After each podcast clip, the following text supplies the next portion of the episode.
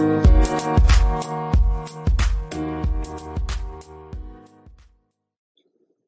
உறவுகளுக்கு இனிய வணக்கம். இந்த நாள் இனிய நாளாக அமையட்டும். இன்று வேள்பாரி பகுதியின் தொடர்ச்சி. இதோ பாருங்கள் வயது பழுத்த முதுகிழவர் தோளிலே விழுந்து புரளும் நரைமுடி. பற்கள் உதைந்து விட்டன. ஆனாலும் கண் பார்வை மட்டும் அப்படியே. அதுவும் இரவாகிவிட்டால் கண்களின் ஒளி மெருகேறிவிடும் போல அரண்மனை தாழ்வாரத்தின் வழியே தளர்ந்து நடந்து வரும் திசைவேளரைச் சுற்றி தலைமை மாணாக்கர்கள் நால்வர் வந்தனர். நேற்று இரவே அரண்மனைக்கு வந்து சேர்ந்த அவர் நண்பகலில்தான் புது மாளிகையில் வரையப்பட்ட காலக்கணக்கை பார்க்க வந்தார். அவரது வருகையை எதிர்பார்த்து காத்திருந்தான் அந்துவன். அரண்மனையின் தலைமை கணியன் அவன்தான். ஆனாலும் ஆசான் வருகை உள்ளுக்குள் சிறு நடுக்கத்தை ஏற்படுத்தியிருந்தது. அந்தவனுக்கு பக்கத்தில் அவன் உதவியாளர்கள் நின்றிருந்தனர். ஆனைமணி ஓசை எழுப்பியபடி பணியாளன் முன்னடந்து வந்தான். அரண்மனையின் பேரதிகாரம் பெற்றவர்கள் வரும்போது அவர்களுக்கு முன் இந்த ஓசை எழுப்பப்படும். திசைவேளர் கோளூன்றி நடந்து வந்தார். அரண்மனைக்கு அவர் வந்து எட்டு ஆண்டுகள் ஆயிற்று சென்ற முறை அவர் வந்தபோது அவரோடு கபிலரும் வந்திருந்தார். இருவரும் இருமாத காலம் இங்கு தங்கியிருந்தனர்.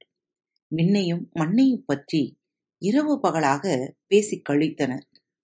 ஒரு வைகறைப் பொழுதில் வைகறையின் நிலை மண்டபத்தில் அமர்ந்த கபிலர் அந்த முழு நாளும் எழுந்து வராமல் எழுதிக் கொண்டே இருந்தார். அத்தனையும் திசைவேழரின் பேரறிவை போற்றிப் பாடிய பாடல்கள். அந்த நாள்களின் எண்ணங்கள் அவர் மனதில் ஓடிக்கொண்டிருந்தன. பட்டிய கல்லை பார்த்தபடியே ஊன்றுகோலை எடுத்து வைத்து நடந்தார். கார்கால மாளிகையின் வாயிலில் நின்ற அந்துவன் வணங்கி வரவேற்றான். சொற்கேட்டு தலையை ஆட்டினார். முகம் பார்க்கவில்லை. மாளிகையின் நடுவில் சின்ன அடையாளம் ஒன்றை வைத்திருந்தன நேராக அந்த இடம் வந்து நின்றார். நெஞ்சுக்கு நேராக ஊன்றுகோலை ஊன்றி இரு கைகளாலும் இறுகப் பிடித்தார். தலையை முன் சாய்த்து கண்கள் மூடியவர் சிறிய கால இடைவெளியில் தலையை அப்படியே பின்னால் சாய்த்தார். படுத்துக் கிடப்பவனைப் போல முகம் கிடைமட்டத்து மேற்கூரையைப் பார்த்தது. கண்களைத் திறந்தார். கருவிழிகளில் காலத்துக்குள் நுழைந்தார். புதிய வெப்பன் பிறந்தபோது இருந்த நாள் மீன்களும் கோள் மீன்களும் அவரின் நினைவுக்கு வந்தன. மேற்கூரையில் உள்ளொடுங்கிய விண்மீனுக்குள் கண்கள் செருகின. உடலையோ கழுத்தையோ சுற்றாமல் கருவிழிகளைச் சுற்றி மேற்கூரையின் முழு வட்டத்தையும் பார்த்து முடித்தார். தலை முன்வணங்கி கோள் கவிழ்ந்தது. என்ன சொல்லப் போகிறார் என்பதறிய அந்துவன் ஆவலோடு இருந்தான். அமைதியான அந்த மாளிகையில் மெல்ல ஒழித்தது திசைவேளரின் குரல். புதிய வெப்பன் பிறந்த நாள் என்ன? அந்துவனுக்கு விடை உடனே நினைவுக்கு வரவில்லை. சற்றே நிதானித்துச் சொன்னான் வளர்பிறையின் எட்டாம் நாள். எந்த பொழுதில் பிறப்பு நிகழ்ந்தது? அதிகாலையில். நீ செய்திருக்கும் பிள்ளை என்ன? விளக்கம் அளிக்கும் வாய்ப்பு எதுவும் இந்த வினாவில் இல்லை. அடுத்த பிழையை தடுக்க மட்டுமே வாய்ப்பு அளிக்கப்பட்டது. அந்துவன் அதிர்ச்சிக்குள்ளானான். கண்களை அகலத் திறந்து மேற்கூரையைப் பார்த்தான். ஒன்றும் பிடிபடவில்லை. வளர்பிறை நாள்களில் கதிரவன் எழுவதற்கு முன்பே நிலவு மறைந்துவிடும். கதிரவனும் நிலவும் இல்லா புலர் காலைப் பொழுதில்தான் புதிய வெப்பன் பிறந்தான். ஆனால் நீ வானத்தின் மேற்கு விளிம்பில் எட்டாம் நாள் நிலவை வரைந்து வைத்திருக்கிறாய். இதன் பொருள் என்ன தெரியுமா? உறைந்து போய் நின்ற அந்துவனுக்கு விடை சொல்ல நா எழவில்லை. ஓவியம் குறிப்பது வளர்ப்பறையின் எட்டாம் நாளல்ல. அந்துவனுக்கு உயர்த்து கொட்டியது. மற்றவற்றில் தவறுகளின் அளவைப் பொறுத்து பாதிப்பின் தன்மை இருக்கும். ஆனால் காலக்கணக்கில் அப்படி அன்று. பெரிதோ சிறிதோ பிசகு பிசகுதான். கனப்பொழுதில் எல்லாம் குலைந்துவிடும். சொல்லியபடியே வெய்நீர்கால பள்ளியறையை நோக்கி நடந்தார். அது மேல் மாடத்தில் இருக்கிறது. ஏறிச் செல்ல தன் மாணவர்களைத்தான் அனுப்புவார் என்று நினைத்திருந்தான் அந்துவன். ஆனால் திசைவேளரின் கால்கள் படியேறிக் கொண்டிருந்தன. தலைமை அமைச்சர் முசுகுந்தரின் முன் யானைப்பாகன் நிறுத்தப்பட்டிருந்தான். பாண்டிய நாட்டின் பெருவிழா நடந்து கொண்டிருக்கும் இந்த நேரத்தில் இந்தச் சிக்கல் தொடர்பாக விசாரிக்க தாங்கள் வரவேண்டுமா? என்று முசுகுந்தரிடம் அரசாங்கத்தின் களஞ்சியத் தலைவர் வெள்ளிக்கொண்டார் கேட்டார். இப்படி ஒரு கோர நிகழ்வு நடந்துள்ளது என்பது நம்மினும் மேலுள்ளவர்களுக்கு தெரியாது. ஆனால் கீழ்நிலை வீரர்கள் காதோடு காதாக இதைத்தான் பேசிக் கொண்டிருப்பார்கள். இப்போதே இது குறித்து விசாரித்து தண்டனை வழங்கினால் அந்த வீரர்களின் காதுகளில் தானாக போய் சேரும். விழா காலத்தில் ஒழுங்கை உறுதிப்படுத்துவது முக்கியம். அதற்கு தேவையான அச்ச உணர்வை ஊட்ட இது நல்ல வாய்ப்பு. அதை ஏன் தவறவிட வேண்டும்? நிர்வாகத்தை நடத்திச் செல்லும் மூதறிவாளர் முசுகுந்தர் என்பது அவரது ஒவ்வொரு செயலிலும் வெளிப்படுவதாக எண்ணி மகிழ்ந்தார் வெள்ளிக்கொண்டார். தனித்திருந்த அந்த மாளிகைக்கு இருவரும் வந்தபோது கோட்டை தளபதி சாகலைவனும் யானை கட்டுத்தறியின் பொறுப்பாளன் அள்ளங்கீரனும் அங்கு இருந்தனர். விசாரணைக்காக வரவழைக்கப்பட்ட மற்ற நான்கு வீரர்களும் பாகனுக்கு பின்னால் நின்று கொண்டிருந்தனர். பாகன் மீது சுமத்தப்பட்ட குற்றத்தை தளபதி சாகலைவன் தடித்த குரலில் கூறினான். யானையை விட்டு பாகனும் கப்பலை விட்டு மீகானும் தப்பிக்க அனுமதி இல்லை. இது பாண்டிய நாட்டின் விதி. அதை நீ மீதி இருக்கிறாய். நான் என்னை காப்பாற்றிக் கொள்ள தப்பவில்லை. அதை காப்பாற்றவே முயன்றேன். மதம் கொண்ட யானையை எப்படி காப்பாற்ற முடியும்? அதற்கு மதம் பிடிக்கவில்லை. தளபதி மாரையனை அது ஏன் கொன்றது? என்னை ஏன் அது கொல்லவில்லை? எதிர்கேள்வி. எரிச்சலை உண்டு பண்ணியது. கேள்விக்குள் இருக்கும் உண்மை பதற்றத்தை கூட்டியது. அரை இருட்டுக்குள்ளிருந்து குதிரை பாய்ந்து கண்ணெதிரே வந்தால் எந்த விலங்குதான் அச்சம் கொள்ளாது? அச்சத்தால் தான் அது அடித்தது. மதத்தால் அல்ல. உனது விளக்கம் தளபதியின் மரணத்தை நியாயப்படுத்த போதுமானதாக இல்லை. அதுவும் இந்த பெருவிழா நடந்து கொண்டிருக்கும் போது ஒருவேளை யானை நெடுந்தெருவுக்குள் நுழைந்திருந்தால் இழப்பு என்ன ஆயிருக்கும்? என் உத்தரவுகளை அது ஏற்கவில்லையே தவிர அதற்கு மதம் பிடிக்கவில்லை. அதனால்தான் அது கட்டுத்தறியை நோக்கி போனது. மூன்று திருப்பங்களிலும் சரியாக திரும்பி நடந்தது. மேற்கு வாசல் தளபதி சட்டன எதிரில் வந்துவிட்டார் இருட்டில் அவரின் வருகையை நானே எதிர்பார்க்கவில்லை. அது வேகம் கொள்ளாமல் தான் அடித்தது. பின்னங்காலில் மிதிப்பட்டதால் அவர் செத்தார். அது நிற்காமல் ஆனால் சரியான திசை நோக்கி போனதால்தான் குத்துக்கோலை காதோறும் சொருகிவிட்டு இறக்கினேன். அதை எளிதில் பிடித்திருக்க முடியும். ஆனால் அவசரத்தில் எல்லாம் தவறுதலாக நடந்துவிட்டன. நீ நடந்து கொண்டதுதான் தவறு. அதை ஏற்காமல் எல்லாவற்றின் மீதும் பழி சுமத்தாதே. பாகனின் எதிர்கூற்றை கேட்டுக்கொண்டிருந்த முசுகுந்தர் சொன்னார் பாண்டிய நாட்டின் பெருவிழா நடந்து கொண்டிருக்கும் இந்த வேளையில் மற்றவர்களுக்கு தெரியாமல் விசாரித்துக் கொண்டிருக்கிறோம். விசாரணையை கூட குற்றத்தின் பகுதியாக நீ மாற்றிவிட்டாய். நீ இழைத்த குற்றம் அன்றோடு நிற்கவில்லை. இன்றும் தொடர்கிறது. முசுக்குந்தரின் சொல்லால் அதிர்ச்சியடைந்த அள்ளங்கீரன் இனியும் பேசாமல் இருப்பது முறையல்ல என்று முடிவு செய்தார். வேநீர்கால மாளிகைக்குள் நுழைந்தார் திசைவேலர். சுற்றுச்சுவர் முழுக்க செடி கொடிகளால் ஆன வண்ண ஓவியங்கள் வரையப்பட்டிருந்தன. பச்சை நிற பரப்பாய் மதில்கள் காட்சி தந்தன. மாளிகையின் நடுவே போன திசைவேழ வழக்கம் போல் கோலை ஊன்றி தலையை மேலேற்றி அண்ணாந்து பார்த்தார். சிறு புலி கண்போல் அறுவை அதாவது சித்திரை இருமீன் மேற்கூரையின் உச்சியில் இருந்தது. அதன் இடப்புறம் மூன்றாம் பிறை நிலவு இருந்தது. அதற்கு நேர் கீழே செவ்வாயும் அதற்கு எதிரே காரியும் அதாவது சனியும் இருந்தன. அண்ணாந்த திசைவேளரின் தலை சற்றி கூடுதல் நேரம் எடுத்தது. அதே போல அண்ணாந்து பார்த்து கொண்டிருந்த அந்துவனுக்கு பிடரி பிடிப்பதைப் போல இருந்தது. தலை இறக்காமலேயே கேள்வி வந்தது. செவ்வாய்க்கோள்களுக்கு பூசியுள்ள செந்நிறத்திற்கான வண்ணத்தை எதிலிருந்து எடுத்தாய்? விடவேலம் பட்டையிலிருந்து எடுத்தேன். அதுதான் இளஞ்சிவப்பாக இருக்கிறது. செவ்வாய் அடர் சிவப்பு நிறம் அல்லவா? அதனால்தானே இந்த அழகிய பெயரை நம் முன்னோர்கள் சூட்டினர். நுணாமரக்கட்டையிலிருந்து சாறு எடுத்து பூசு. அதுதான் அடர் சிவப்பை தரும். சரி என்று வேகமாக தலையாட்டினான் அந்தவன் விண்மீன்கள் அனைத்தும் இமைக்கும் ஒளி உடையவை. அவற்றுக்கு கோல் மீன்களைப் போல வெறும் வண்ணம் பூசாதே. சிப்பியை தட்டியோ சுக்கான் துகளை கலந்தோ பூசு. அப்போதுதான் இமைக்கும் தன்மை கிடைக்கும். சரி என்று மீண்டும் தலையை அசைத்தான். நல்ல வேளை பெரிய தவறு எதுவும் இதில் இல்லை என்று மனம் சற்று நிம்மதியடைந்தது திசைவேளர் திரும்பி நடக்கத் தொடங்கினார். எதிரே இருந்த சுவர ஓவியத்தின் கீழ்ப்புறம் அவர் கண்ணில் பட்டது. நடக்கத் தொடங்கிய கால்கள் நின்றன. மற்றவர்களும் நின்றனர். எல்லோரின் கண்களும் எதிர் சுவரை பார்த்தன. கால மாளிகையாதலால் செடி கொடிகள் பின்னிக் கிடக்கும் பச்சை வண்ண காட்சி வரையப்பட்டிருந்தது. எதை பார்த்து நிற்கிறார் என்பது மற்றவர்களுக்கு புரியவில்லை. சற்றே உற்று பார்த்தார்.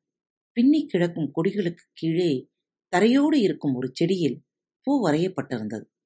ஊன்றுகோலை நோக்கி காட்டி இது என்ன பூ? என்று கேட்டார். என்ன விடை சொன்னாலும் அது தவறாகத்தான் இருக்கும் என்று எல்லோருக்கும் தெரியும்.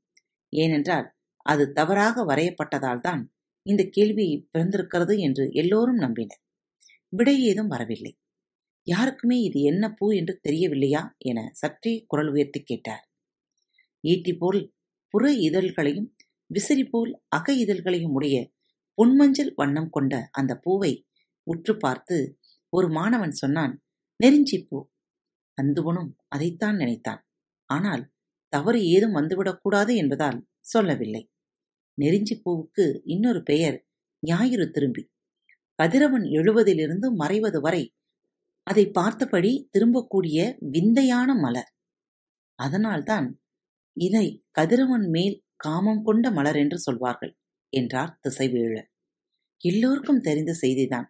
ஆனால் புதிதாக கேட்பதைப் போல கேட்டனர் விடையின்றி தலை தாழ்த்தி நிற்கும் மாணவனே ஆசானின் அகங்காரத்துக்கு சுவையொட்டுகிறான். பள்ளியறையில் நெருஞ்சிப்பு வரைதல் மிக பொருத்தம் என்று பாராட்டினார் திசைவேழர். தங்கள் ஆசானுக்கு பாராட்டக்கூட தெரியும் என்று பல மாணவர்கள் அன்றுதான் அறிந்தார்கள். இவர் பாராட்டுவார் என தெரிந்திருந்தால் நாமே சொல்லியிருக்கலாமே என்று அந்துவனுக்கு தோன்றியது. அடுத்த கணம் கேட்டார். இதில் இருக்கும் பிழை என்னவென்று சொல்லுங்கள். வழக்கம் போல் அனைவரும் திகைத்தனர். பூவின் இதழ்களையும் அதன் வடிவத்தையும் உற்று பார்த்தான் அந்துவன் எல்லாம் சரியாகத்தானே இருக்கின்றன. இதில் என்ன பிழை கண்டார்? என சிந்தித்தான். யாருக்கும் எதுவும் பிடிபடவில்லை. அவரே சொன்னார் நெருஞ்சி பூ எத்திசை நோக்கி இருக்கிறது? நேராக மேல் வானத்தை நோக்கி இருக்கிறது. அப்படியென்றால் நண்பகல் என்று பொருள். மாளிகையின் மேற்கூரையில் பின்னிரவு விண்மீன்கள் மின்னுகின்றன. மாளிகையின் சுவரில் பகல் வெயில் சுடுகிறது. என்ன வானியல் இது? மாணவர்கள் உறைந்து போனார்கள். அவர் யாரையும் பார்க்காமல் ஊன்றுகோலை நகர்த்தியபடி முன் நடந்தார். ஒரு காலமும் கட்டுப்பாட்டுக்குள் அடங்கா பெருங்கிழவன் அல்லங்கீரன். அவன் பேச ஆரம்பித்ததும் விசாரணையின் சூழலே மாறியது. வந்திருக்கும் மண்ணீட்டாளர்கள் அவசரமாக அனுமதிக்கப்பட வேண்டியவர்கள் என்பதை மாரையன் உணர்ந்திருந்தான். ஆனால் கோட்டைக் கதவை அவனால் திறந்துவிட முடியவில்லை. எல்லா அதிகாரங்களையும் காமக்கிழத்தின் படுக்கை அறைக்குள் வைத்துக்கொண்டு நீ இருந்தாய். அதுதான் சிக்கலுக்கு காரணமே. பள்ளங்கிரனின் குற்றச்சாட்டு சாகலைவனின் முகத்துக்கு நேர் எகிரியது. அவனுக்கு கதவை திறக்கும் அதிகாரம் இருந்திருந்தால் இரவு நிலையுணவு கொடுப்பதற்கு முன்பே கட்டுத்தறிக்கு செய்து சொல்லி அனுப்பியிருப்பான். யானையும் கதவை திறந்து விட்டிருக்கும். எந்த சிக்கலும் ஏற்பட்டிருக்காது. ஒரு மரணத்தை வைத்து நிலைநிறுத்தப்பட்ட அதிகாரத்தை கேள்வி கேட்காதீர்கள் என்றார் வெள்ளிக்கொண்டார்.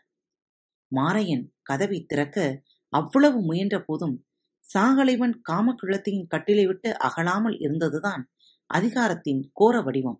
நான் அதைத்தான் கேள்வி கேட்கிறேன். எல்லாவற்றையும் அறிந்துதான் விதிகள் வகுக்கப்பட்டுள்ளன.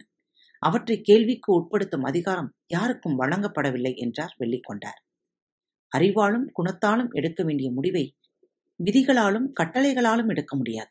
மனிதன் எடுக்க வேண்டிய முடிவை சட்டத்தின் கையில் ஒப்படைப்பது அறிவீனம் அவ்வளவு நேரமும் பேச்சை கேட்டுக்கொண்டிருந்த முசுகுந்தர் சற்றே ஆவேசத்துடன் தலையிட்டார். கட்டளைகளால் கட்டி எழுப்பப்படுவதுதான் அரசாட்சி. அதன் உறுப்புகள் அனைத்தும் உத்தரவுகளால் மட்டுமே இயங்க வேண்டும்.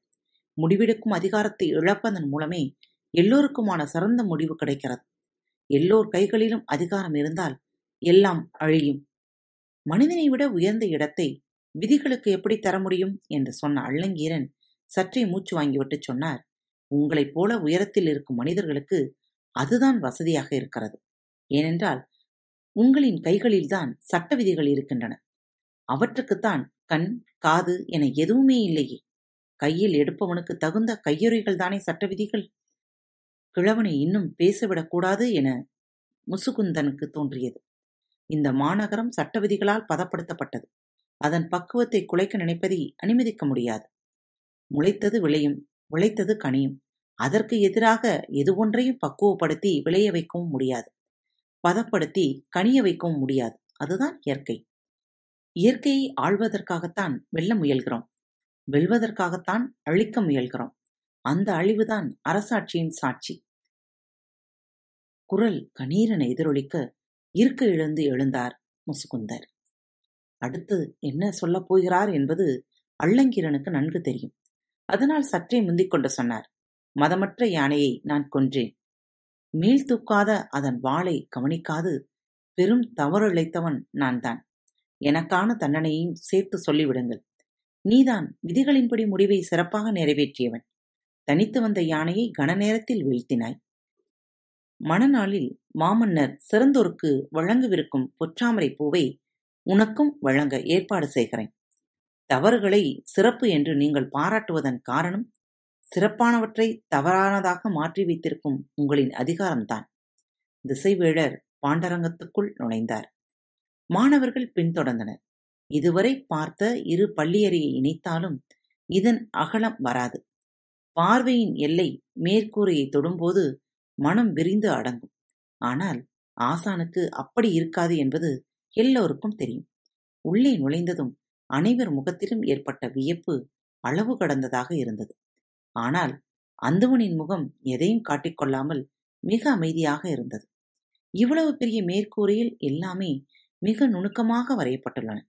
வானியல் வரைபடத்தில் மிகப்பெரிய மேற்கூரை இதுதான். இதை சரியாக வரையத்தான் மாத கணக்கில் பணி செய்தேன். இதை பார்த்து ஆசிரியன் சொல்லப் போகும் அந்த பாராட்டுச் சொல் போதும் வாழ்வுக்கு என்று காத்திருந்தான் அந்துவன்.